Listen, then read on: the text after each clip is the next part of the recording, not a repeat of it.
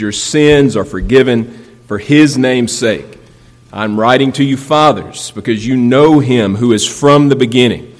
I'm writing to you, young men, because you have overcome the evil one. I write to you, children, because you know the Father.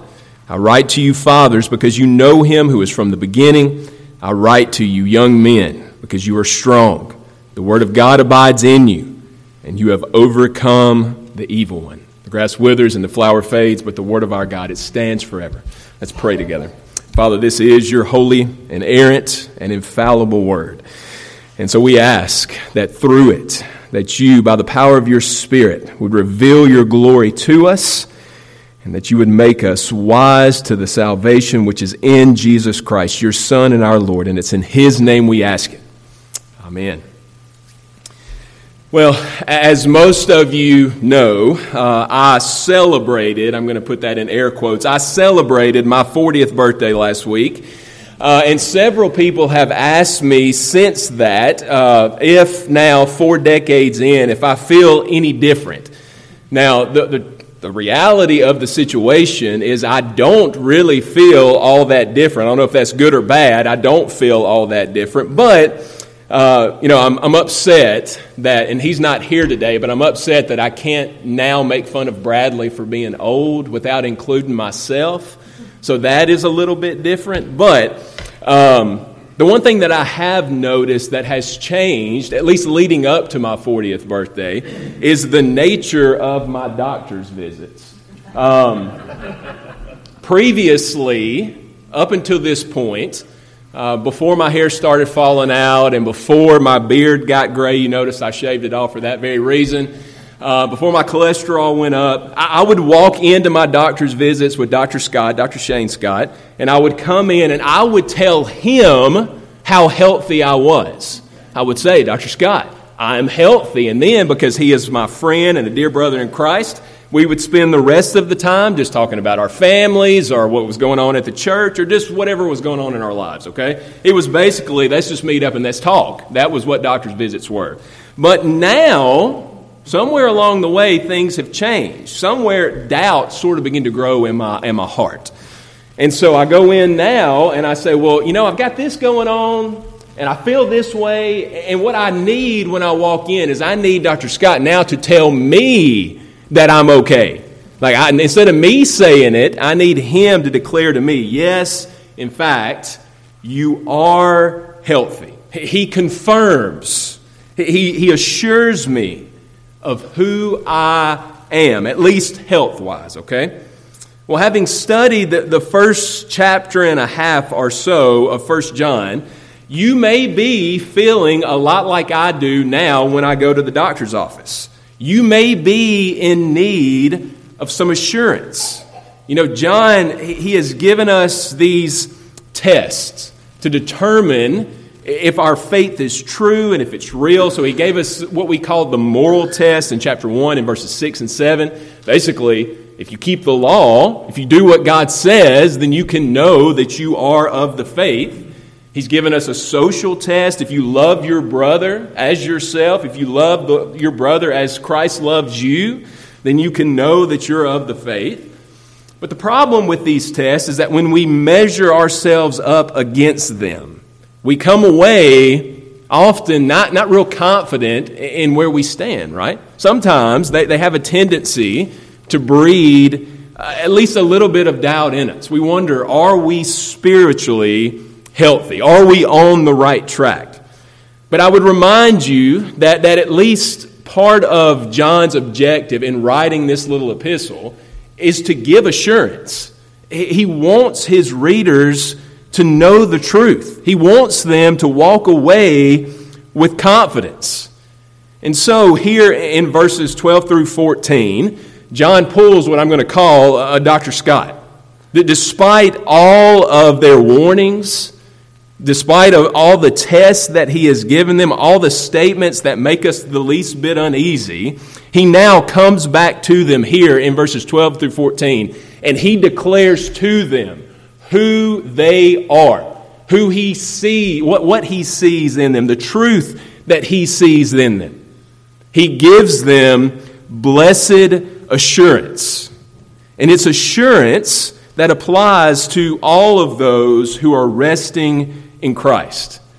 And so, friends, from the start this morning, I want to say to you if you came in to church today discouraged, if you came in with doubts or with fears, having studied First John up until this point, if you just need to hear the truth once again of who you are, then today these verses are for you. Today there is assurance. It's blessed assurance. The King of Kings and the Lord of Lords, the one that you rest in, he holds you and he declares what is true. And John here, he reminds us of that and he reminds us of who we are, okay? So, that's where we're headed. I will confess to you that this sermon was originally supposed to be one really long sermon, but for your sake, I cut it down. So, what you have here, actually, this, point number one is what you're getting today. And point number one was supposed to be who we are. And so I want you to keep that in mind as we move through this, because that's, the, that's what I'm trying to drive us to, who we are. But I'm going to do my best to sort of break it down in sections that are a little bit more palatable, okay? So, Let's look at it together.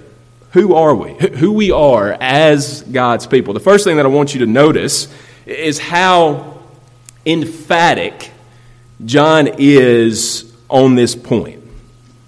You know, his intentions may have been unclear up until now. Uh, it may have seemed as if uh, he was unsure of where his readers stood. But now he leaves very little doubt. Six times he says, I'm writing to you because, or I write to you because. The change there is uh, the verb is in a different tense in Greek, in the first three and then in the last three. But he, he's making the, the same point. I'm writing to you because. And what's he trying to say to them? Not what he thinks is true, not what he hopes may be true one day of these people but he writes because he recognizes the truth in them. He knows who they are. And he wants them to be sure of it as well. Now, look, as we keep the, the larger purpose of 1 John in our minds, sort of the, the context of what's happening here, this makes sense. You know, if false teachers are on the scene, if they're challenging the, the authenticity of these folks' faith, if they're saying, hey, you got to actually have this and this and this and this if you really want to be a Christian, then we can recognize why John would want to remind them of who they are. Not only that, while he would want to ground them in the truth of who they are. Now, again, I had a completely different example prepared for this moment, but this morning, somebody showed me a picture. And it was a picture of a Henson, a Henson that will remain nameless. And this Henson was at an Ole Miss football game. And to make matters worse, he was at an Ole Miss football game with an Ole Miss shirt on his body. Now, it seems to me that somebody needs to tell that man who he is. he bleeds maroon. He has a legacy of maroon before he hurts himself or his future. Somebody needs to tell him. I'm kind of trying to do that right now, subtly. Um, now, that's a silly example, but it's not really silly. It's sort of silly. But my point here is if that's true for sports and that sort of thing, how much more true is it for our lives? We need to know who we are. We need to know where uh, we are established, where we stand. Friends, I don't have to tell you this. I think you recognize it. I hope you do. That as Christians, our identity is under attack. And that's particularly true for our children. You know, whether it's TV, or whether it's sports, or whether it's professors that they meet, or whether it's music, or whatever, almost all of the things in their lives are trying to make them question who they are, make us question who we are, and what is true and what is right. Now, next time, John's going to establish us in that. He's going to show us what we need to avoid. But for now, I just want to remind you that our obligation as Christian parents, Our obligation as officers in the church, our obligation as fellow Christians, is to stand and to declare to one another, yes, I know what you think. I know what the world is telling you, but here's who you are. Here's, here's what God's Word says you are. We can say to one another, we have an obligation to encourage one another and say to one another, this is who God has made you to be. Now, the question still remains what is true of believers? Who are we? Well, before we get there, I want you to consider one other thing. Notice that, that John addresses here seemingly uh, three parties, okay? The question, though, is who exactly is John trying to address when he says these things? You know, in 12 and 13c, he addresses children. Uh, in 13a and 14, it's fathers. And then in 13b and 14b, it's young men. But the difficulty is, is figuring out who, who composes those groups. There's lots of theories. One is that children is meant to encompass all, everybody, the whole group. So, like in 2 1, he says, My little children, I'm writing these things to you. And that encompasses all of his readers, right? And so, if that's the case, then you get to fathers, which may be more mature Christians, older Christians, uh, and then children or uh, young men, which is, you know, maybe less mature or maybe newer Christians in, in their walk. That's one option. Uh, another option is that all three of these are categories of spiritual maturity. Okay, so children are the newer Christians, less mature Christians. Uh, young men are somewhere in the middle, and then the older fathers are uh, they are, are more mature Christians. Then the last option uh, is that these categories are just not so much. Uh, the emphasis is not so much stage of maturity or stage in life, but John's just trying to declare overall the identity of Christians. This is what's true of all Christians everywhere, all the time. Now, truthfully, that was a lot, but truthfully, I think the answer to which one of these is correct is yes. You know, I, not to cop out on you, but I think all of these are driving us in the right direction. Certainly, John could have had various stages of spiritual maturity in mind. Let me ask you, and this is important. So, this is not just a this is not, this is not me tracing theolo- chasing theological rabbits here. This is, this is important. What do we mean when we say spiritual maturity? Uh, my, my question really is what's, what's maturing when we say spiritual maturity? Let me tell you what's not maturing the truth. What's not maturing is the word. What's not maturing is the gospel. That's the same yesterday, today, and forever because the one who gave it is the same yesterday, today, and forever. And so when we say more spiritually mature, what has not changed is the truth, is the gospel. It is the same. So, what has changed is our understanding of that truth, right? Maybe our wisdom, maybe our level of trust in that truth. And so, my point is that what John says to fathers is actually equally true for children and young men, even if they don't have the maturity to see it.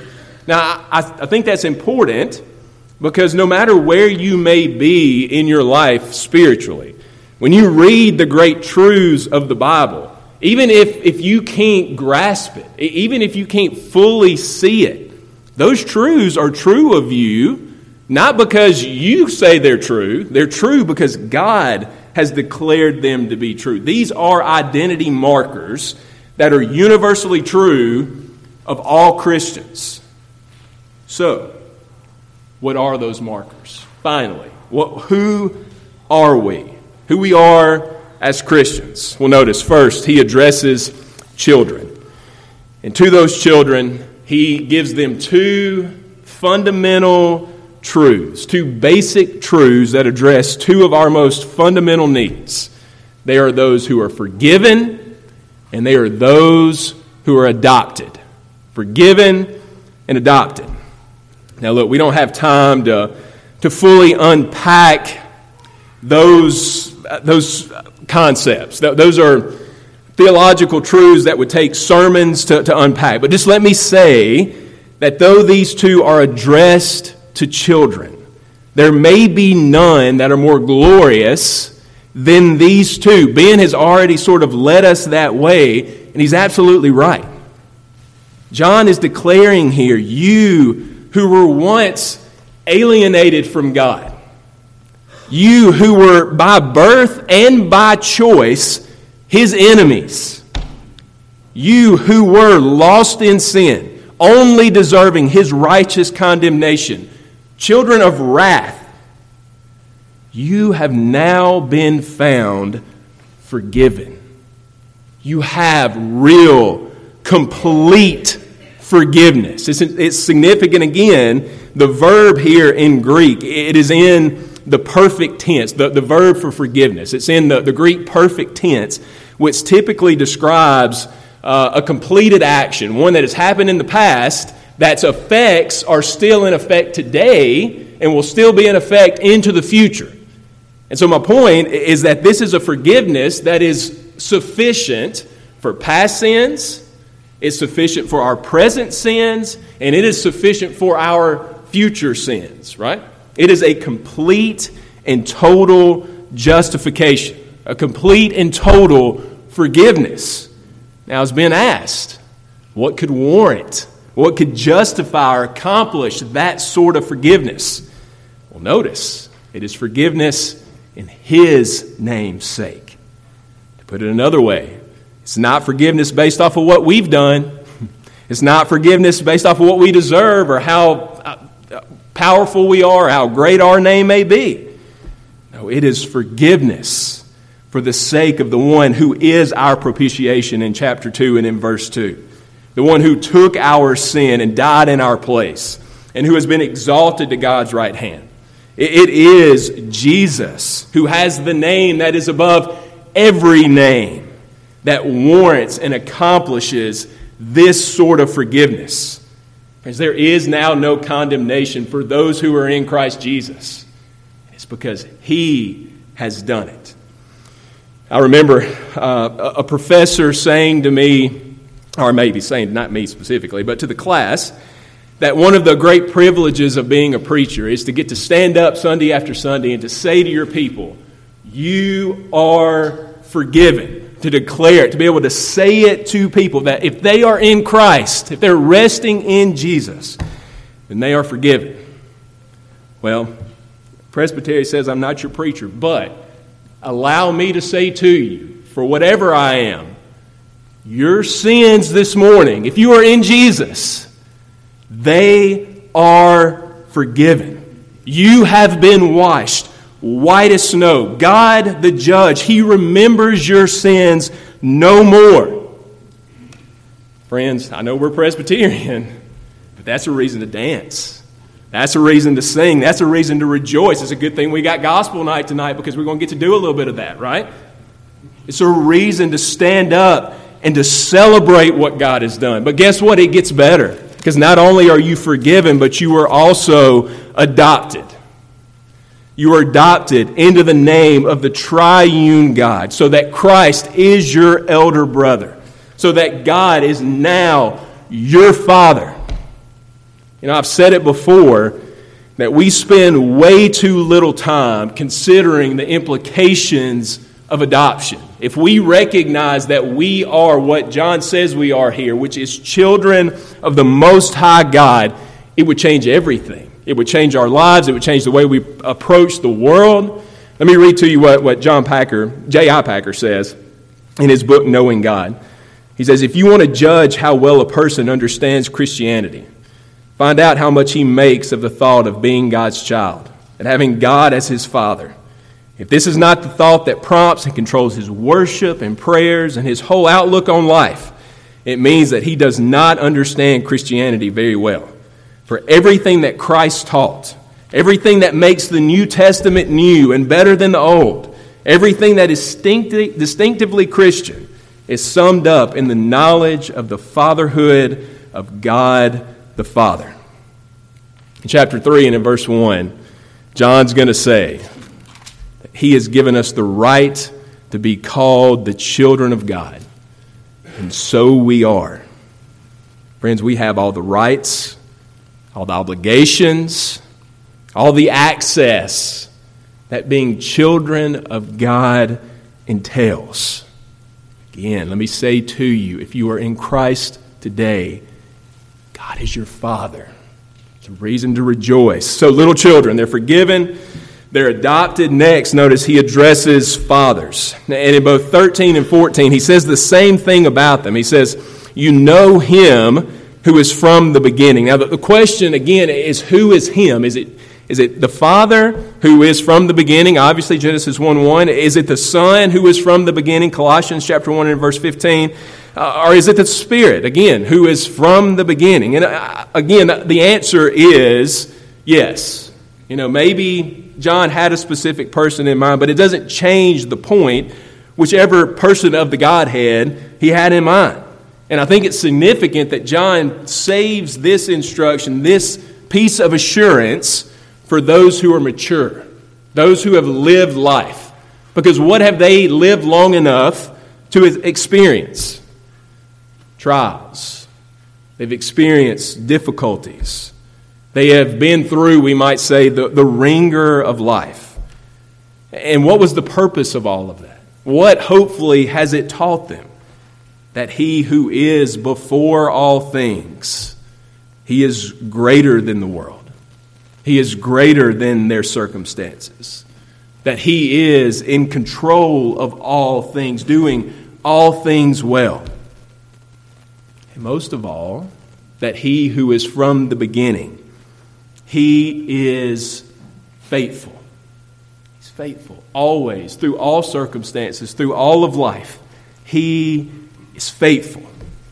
And this is a, a reminder to us that the one that we know, he is not like our neighbor, he is not like our coworker, he's not like politicians or movie stars.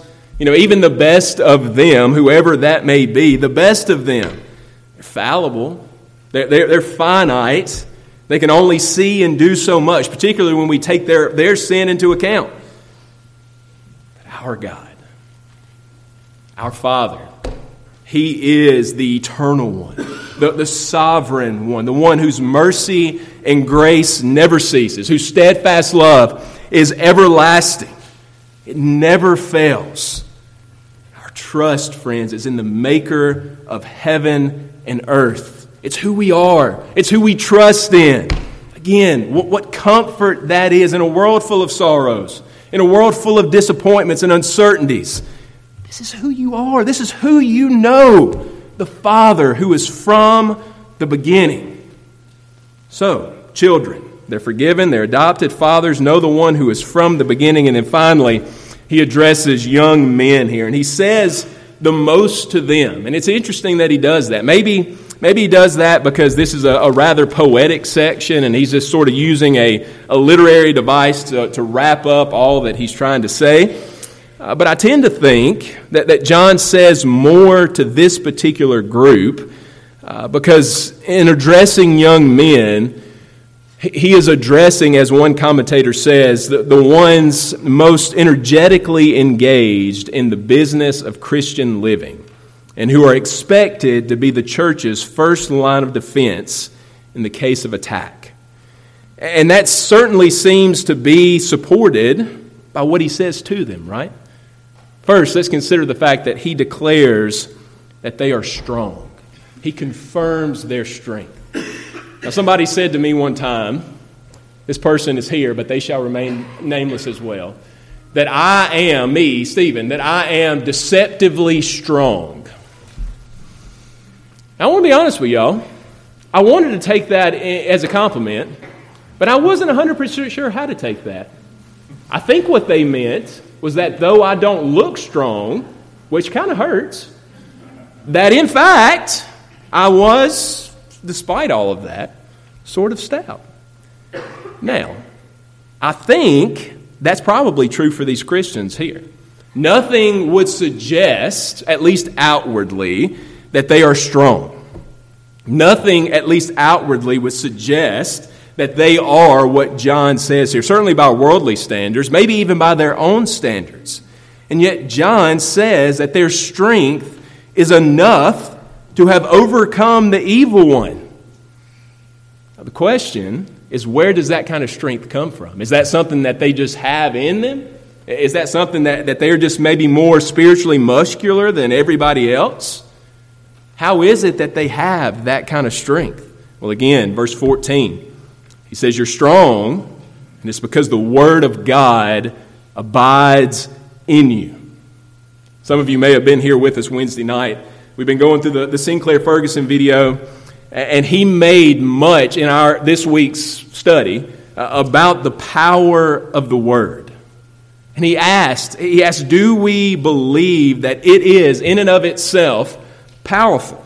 That the Word transforms? That the Word is sufficient for us? That it's not just a book like every other book, but that it is the Word of God. And because it is the Word of God, His Word spoken, His Word spoken which created the heavens and the earth, His Word spoken which did mighty and powerful things, that's what we have here. Do we believe that this word is enough to transform our lives? We don't have to go do crazy things out in the world. We don't have to have big programs.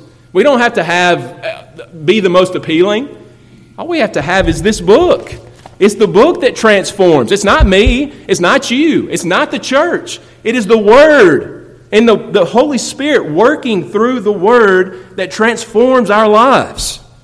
Do we believe that? Do we trust it enough to go to the Word and to fall uh, before it and see what the Lord is saying to us? I would remind you that Jesus defeated Satan in the wilderness. He overcame the evil one, not with his power over creation, though we see later that he can calm the storms with his voice, he can raise the dead. No, he overcame the evil one with the Word of God.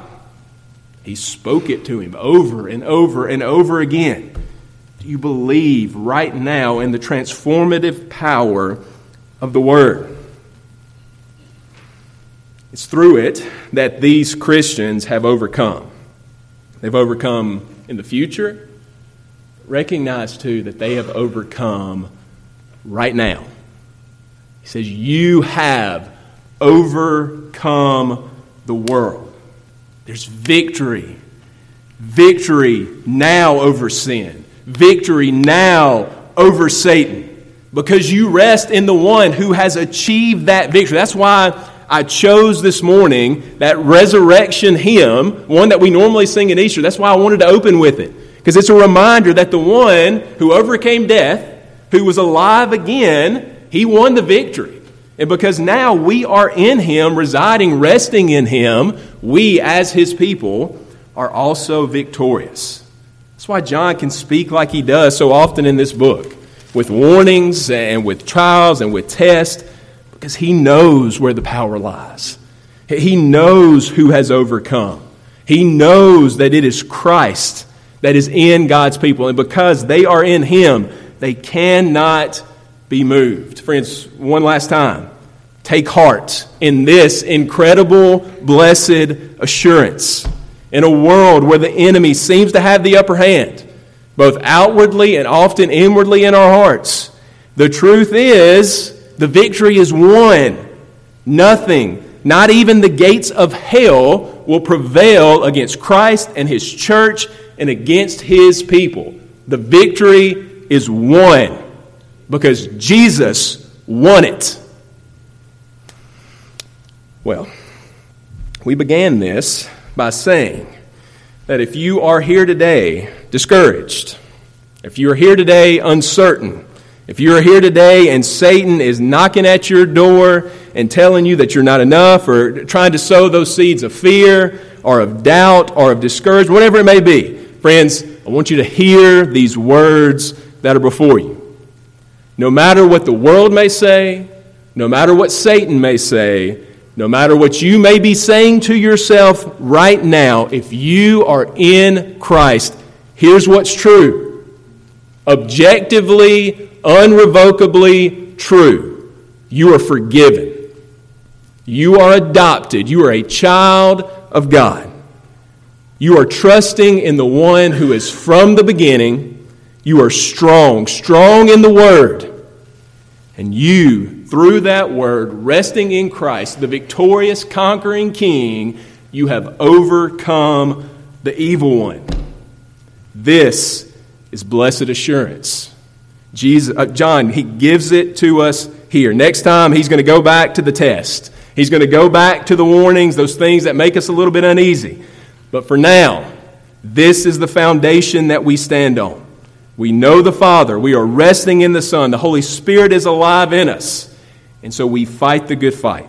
We press on towards the goal, trusting in our triune God. As we pray together, Father God, we thank you for your word. We thank you for the truth of it, that it does transform us. And we thank you for the blessed assurance that you give to your people through your word. Father, we all are struggling with sin this morning. We are all struggling with discouragement, with the, the reality of the world that we see around us. We need you by the power of your Spirit, through the power of your word, to give us assurance, to encourage us, to help us to be able to go out into the world and declare your glory and declare your goodness because it is objectively true. Lord, remind us today who we are. Lord, this is true for all of those who are resting in Jesus. And so I pray that for your people today. Lord, I also pray that if there are those here who are not resting in Christ today, Lord, don't give them that assurance. Remind them that it is only in Him that this assurance comes. It's not what we do, it's not something that we can produce in ourselves, but it's as we stand on the sure foundation of Christ that this assurance is ours. So help us all to look to Him, to trust in Him, and we ask it in His name. Amen.